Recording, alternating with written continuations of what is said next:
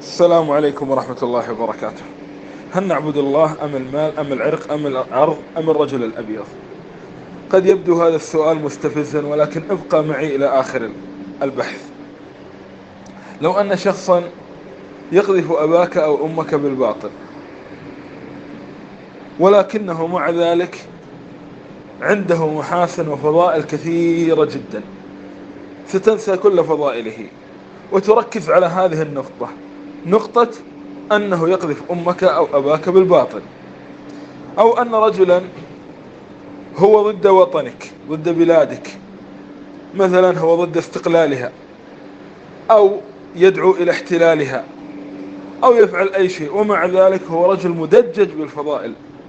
فإنك لن تنظر إلى فضائله بل ستنظر أن عنده مشكلة مع وطنك وستبغضه تماما.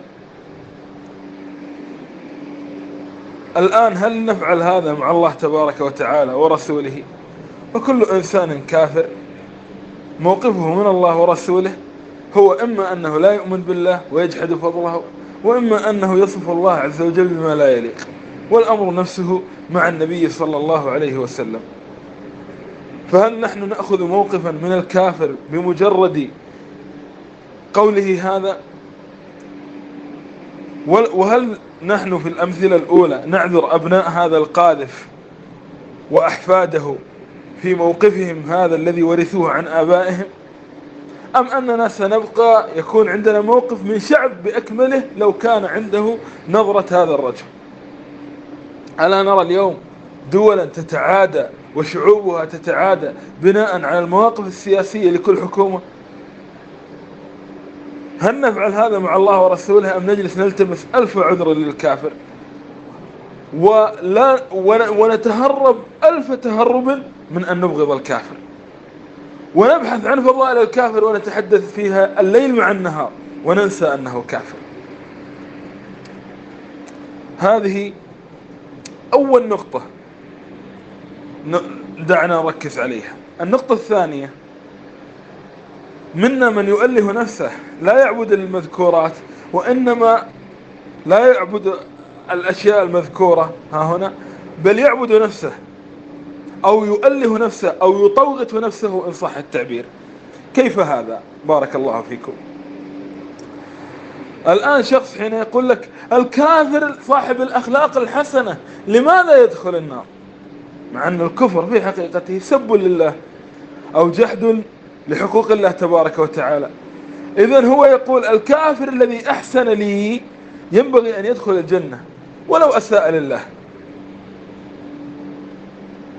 ما الفرق بين هذا وبين عابد الأوثان القديم؟ عابد الأوثان القديم كان يعبد الله كان يعبد الوثن ويقول هذا الوثن يجلب لي خيرا دنيويا فحسب.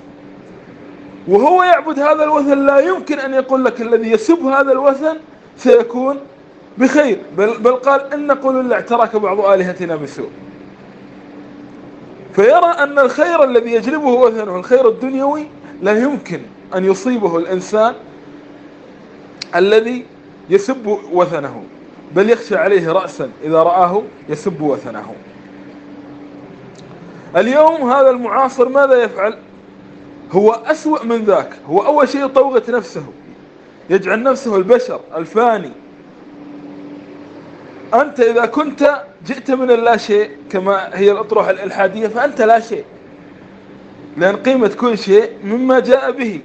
إذا قلت اللا شيء يأتي بشيء له قيمة. إذا كأنك تقول صفر زائد صفر يساوي واحد أو اثنين أو خمسة أو عشرة. وأما إذا خلق إذا كان الله خالقك فالله عز وجل أعظم منك. فالذي يحسن إليك ويسيء لله تبارك وتعالى كيف يرجى له النجاة؟ ثاني شيء أنت أنت لا تجعل هذا الكافر الذي يحسن إليك لا تجعله حظيا أو حريا بإحسانك الشخصي وإنما تجعله حريا بالإحسان الإلهي.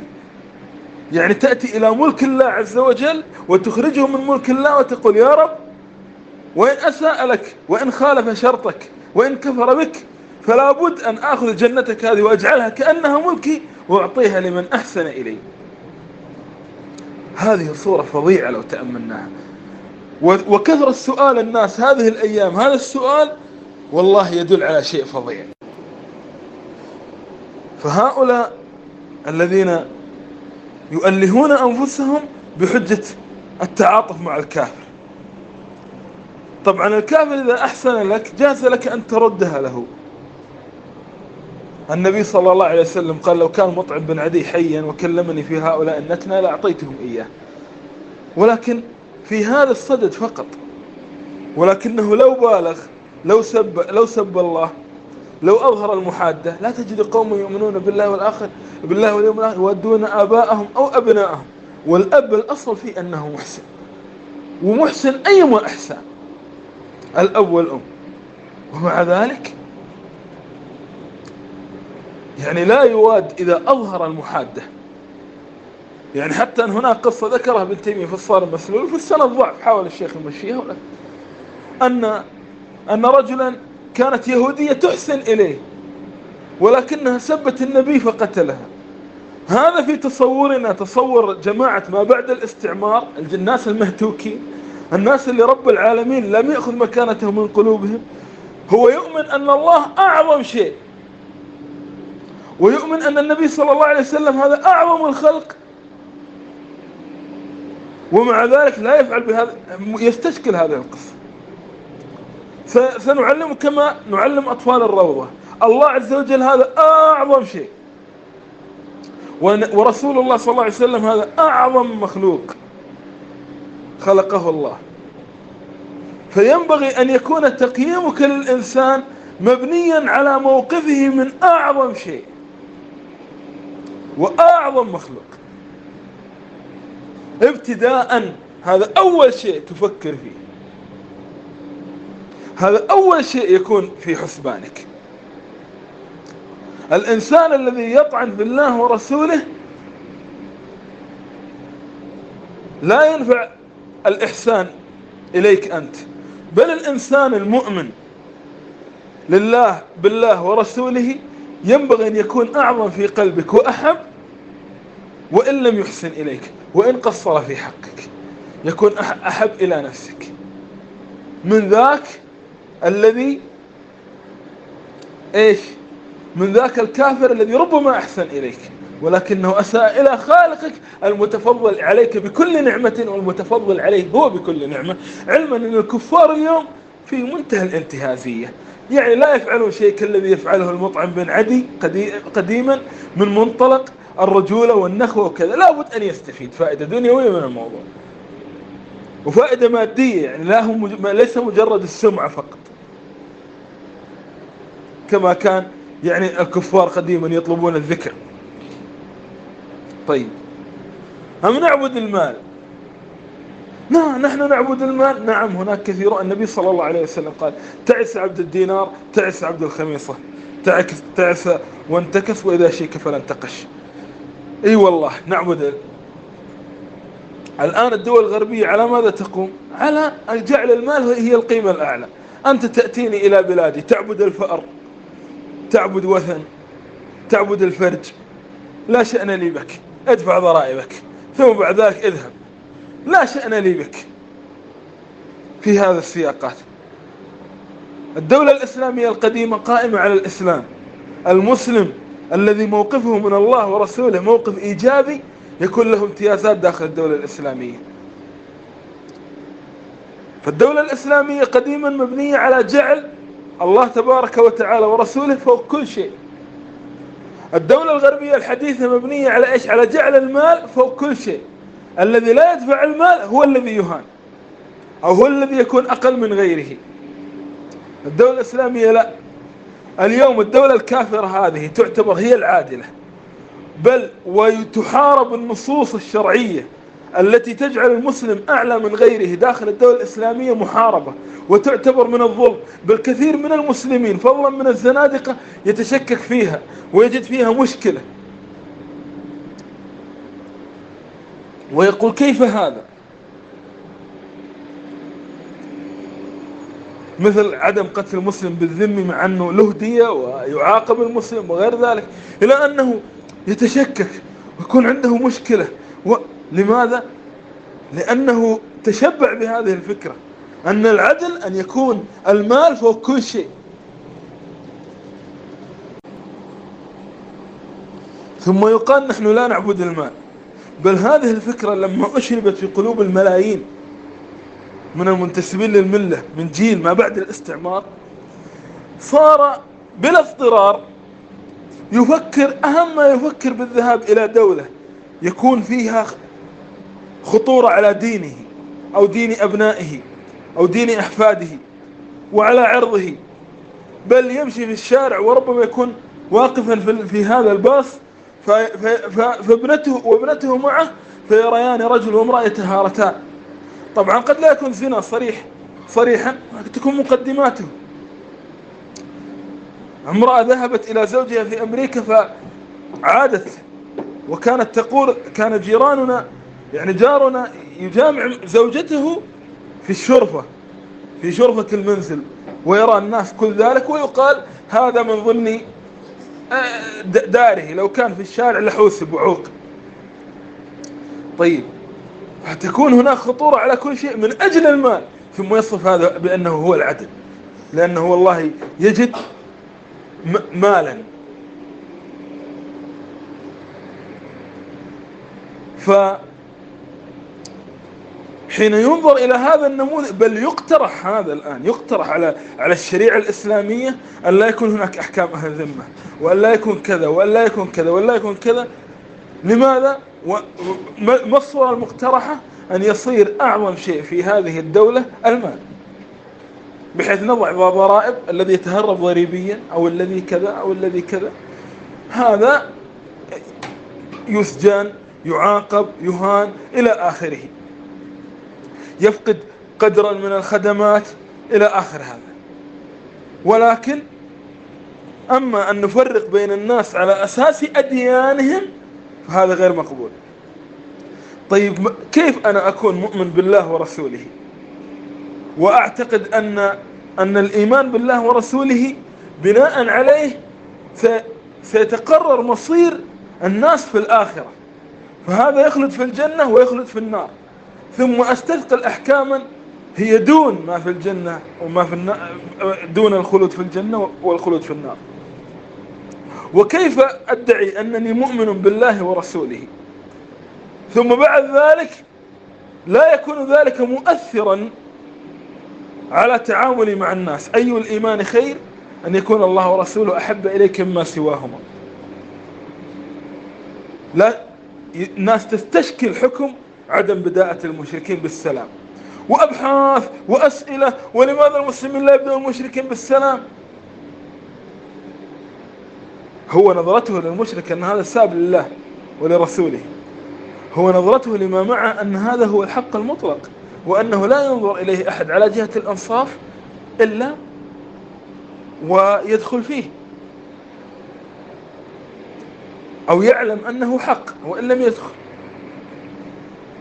هو ينظر أن هذا الدين الذي معه هو أعظم قيمة. اليوم ممكن سفير بلد لبلد آخر لا يقبل أن يسلم عليه لأن بينهما خلاف. لا يقبل أن يبدأه بالسلام ولا أن يرد عليه لأن بين البلدين خلاف. هذا مقبول في عقول الناس. بين قبيلتين بين كذا مقبول.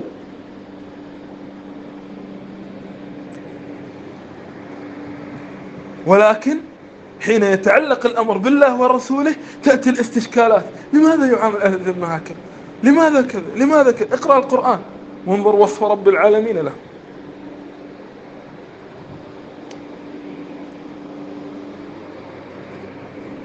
فعبادة المال هذه موجودة. وفكرة أن يكون المال أعظم من الله ورسوله موجودة. والإنسان يكون في بلد فيشح عليه فيها المال فيهاجر إلى غيرها ويكون في بلد فيرسم فيها رسم مسيء للنبي ويسب الله ويشتم وغير ذلك. ولا يفكر مجرد تفكير أن يترك هذه البلاد. مجرد تفكير يأخذ ويعطي مع نفسه لا يفعلها ويساوم على نقاب امرأته ولا, ولا مشكلة عنده. وتمشي امرأته محجبة إلى جانبه ويتحرك. وتشتم وتسب وهي إلى جانبه ولا يفكر من أجل المال. ويخرج مع ابنه الصغير وابنته ويريان مشاهد غير مقبولة في الشارع أخلاقيا سيئة ولا يفكر. كل هذا من أجل المال. ثم إذا قلنا له تعبد الله تعبد المال يستشنع السؤال. أم نعبد العرق؟ اليوم والإخوة الأكراد المسلمون ينبغي لا يغضبوا من هذا الكلام. نحن نتكلم على فئة متعصبة. تعرفون يا إخوة هناك حزب العمال كردستاني حزب شيوعي ملحد قذر. يعني عمل الإعلامي موسى العمر شيء عن جرائمهم في تل أبيض حتى أنهم كانوا يغتصبون المرأة أمام زوجها ومنعوا الأذان وغير ذلك. ويربطون الرجل من ذكره عزكم الله ويسيرون به بالسيارة. طبعا هذه الممارسات يعني مقبولة تحت غطاء آه، الناتو. وعلما إن هذا الحزب من قبل الحرب يعني قبل ظهور بعض الجماعات الجهادية وغير ذلك كان مصنف إرهابي عالميا. وهذا الحزب نفسه قام بعمليات إرهابية داخل تركيا. يعني منطبق على كل الأوصاف. بل, بل هذا الحزب يعني عامته يجمع من المطاريد والمشاريد والفتيات اللواتي فعلنا أشياء سيئة. فيأتي من الجبل أشهر إذا دخل قرية أول ما يفكر بالنساء. مشهورين بخبثهم هذا. حتى أن مقراتهم حين تدخل وهم معشور معهم نساء يوجد خمور. طيب خمور ونساء وشيوعيين. يعني ما الذي ينتظر؟ هذا الحزب البي كي. اللي هو حزب العمال الكردستاني الشيوعي جماعة عبد الله أقلام. هذا الحزب القذر بكل ممارساته وعقيدته وغير ذلك أنا بعيني لم يحدثني أحد. رأيت أكرادا مسلمين أكرادا مسلمين يعني ينتسبون لملة الإسلام مصلين صائمين يتداعون يتداعون للتصويت لإخراج البيككي من قائمة الإرهاب. لما جعل تصويت لإخراج يتداعون لهذا. وهذا المسلم الشيوعي يغتصب أخته المسلمة وهو يتداعى لداعي العرق. لكي يفعل هذا. ورأينا ممارسات أقذر وأقذر. ها هنا وها هناك. طيب تعبد الله أم تعبد العرق؟ وما العرق؟ أنت عندك عرق وغيرك عنده عرق. ولإثبات أفضلية عرقه على عرقك أو عرقك على عرقه لابد من نص من الله ولا يوجد. طيب لو كان هذا الولاء والبراء على الدين يعني أنا لا مشكلة عندي أن, أن, أن المتدين السني يفعل بعض الأخطاء ولكن لأنه يخدم القضية بالجملة أنا أدعمه. هل سيكون هذا مقبول أم سيعتبر إرهابيا؟ الروافض يدعمون الحشد الشعبي عندهم مع كل ما ثبت عنده عنه من جرائم. وكثيرين يدعمون ال YPG وال PKK مع ثبوت الجرائم للداعي العرقي. وها وهذه النظرة مقبولة عند العالم. لكن غير ذلك مثلا أنت إنسان مثلا سني تعتبر طائفية ويعتبر كذا. يا أخوة قديما كان المرء يوالي ويعادي على دينه أول ما يوالي ويعادي. ولكنه توجد عنده جاهليات تظهر في بعض المواطن. وتجد مثلا يعادي إنسانا لداعي جاهلي. ولكن نحن اليوم نستحي من الموالاة والمعاداة على الله ورسوله ونحارب هذه الضرورة الدينية والتي لا والتي أصلا أنت إن لم تفعلها فأنت يعني لست مسلما مخلصا لدينك. ثم تجد هناك ولاء وبراء هستيري في الأمور الأخرى. يعني أنا حين أرى رافضيا الآن وهذا في محرم يجلس ويبكي وينعى على الحسين هو ما الذي يعتقد في الحسين؟ يعتقد أن الله أرسل رجلا هو خير البشر النبي صلى الله عليه وسلم معقول. وأن حفيده هذا ورثه وأنه سيد شباب أهل الجنة معقولة. وأنه قتل مظلوما ثم يأتي ويبالغ ويجلس يبكي وينعى ويلطم على قتل هذا المظلوم اللي راح للجنة. طيب صدقوني يا أخوة هذا معقول أكثر من التعصب للعرق بغض النظر عن بقية الممارسات. هذا معقول أكثر من أنك تقف أمام خرقة؟ هو تقول يعني هذا رمز للوطن ألو... الوطن الذي رسمه مستعمر عدو وتقف أمام خرقة وتتلو نشيدا وطنيا. كأنك تصلي أو كأنك تفعل شيئا. ما هذا؟ يعني تريد أن تثبت وطنيتك؟ وانظر إلى السخرية. حين يتعلق الأمر بالحج يبدأ يسألك يقول لماذا المسلمين يفعلون هذا؟ لماذا المسلمين يفعلون هذا؟ معنى المناسك كلها معقولة. وفي النهاية هذه عبادة لله. يعني لو, لو لم ترجى بركة سوى أن الله أنك تظهر العبودية لله والله يطرح في قلبك بركته سبحانه وتعالى ومحبته ويعطيك الثواب يكفي. لم يكن فيه إلا كفارة ذنوب ثم تجد ممارسة مثل الالتفاف حول العلم والنظر إليه هكذا لمدة دقيقة. الوطنية لا تقاس بهذا الشيء. ثم تجد هؤلاء الذين نشأوا على أنه يجلس ويتحلق حول العلم ويتلو نشيده الوطني ويجلس يقول وطني وطني ويحفظ الأغاني الوطنية وغير ذلك بمجرد ما يضك في بلده يهاجر الهجرة التي كانت من بلاد الكفر إلى بلاد الإسلام صارت بالعكس. يهاجر إلى بلد غربي ويجعل كل مواهبه ومقدرته و تحت السلطان الغربي. كما القوميون تجده قديما قوم عربي والعروبة والعروبة والعروبة ثم تجده عامة أحواله يلبس اللباس الأفرنجي. ولا يلبس اللباس العربي إلا في بعض المناسبات. بل يحتقر أصلا الهيئة العربية في كثير منهم وهو تجده قوميا. وحتى جماعة عبادة المال تجده يعني يدفع الكثير من الأموال والضرائب. وبعضهم يصير يلعب القمار وبعضهم يصير كذا وبعضهم يصير كذا. فحتى هذا المعبود يتركه ويتناقض فيه. تبقى الحالة الأخيرة أم الرجل الأبيض أم نعبد الرجل الأبيض؟ أنت تؤمن بشريعة أنها من الله تبارك وتعالى خالق السماوات والأرض. كيف تأخذ حكم الشريعة هذا؟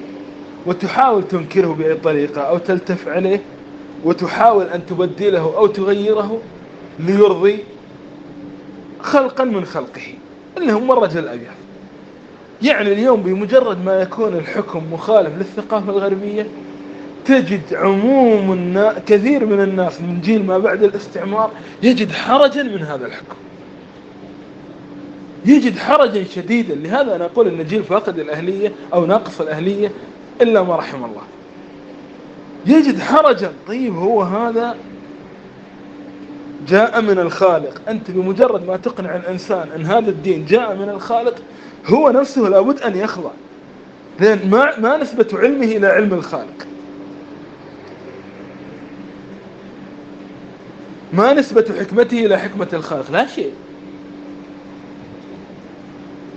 فتخيل أنت تأتي وتقول يا رب أنا آمنت بك وبرسولك. ولكن يا رب لابد لابد أن تغير هذا الحكم. لم يعد متحضرا لم يعد مناسبا لذوق بعض عبيدك الذين كفروا بك أصارة يعني هم لو مؤمنين ما يخالف. ما هذا؟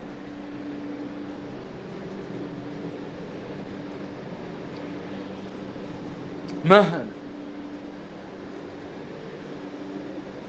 فالواقع أنك يعني حين قال النبي صلى الله عليه وسلم في حديث عدي بن حاتم والحديث يعني في إسناده ضعف ولكن معناه سليم. الله عز وجل قال اتخذوا أحبارهم ورهبانهم أربابا من دون الله. هذا تفسير السلف. قال لم يكونوا يحلون الحرام ويحرمون الحلال فتطيعونهم فتلك عبادتكم إياهم. شوف مشروع شحرور ومشروع كذا ومشروع كذا. كل هذه المشاريع يعني حتى موضوع الملحد وغيره أصلا أساس إشكالية عموم الملاحد العرب. عامتهم يعني 90% منهم أن وجد أن الدين لا يتفق مع القيم الغربية. هذا الحقيقي. غير هذا توشيش. يعني باختصار هو يعبد مخلوق مثله. يدعي أنه ملحد ومتحرر. مخلوق مثله قد يكون هو أذكى من هذا الشخص. ولكن جعل نفسه خاضعا لقيم هذا الشخص خضوعا مطلقا. ولم ينظر لها نظرة نقدية. والنظرة النقدية فقط عند الله ورسوله.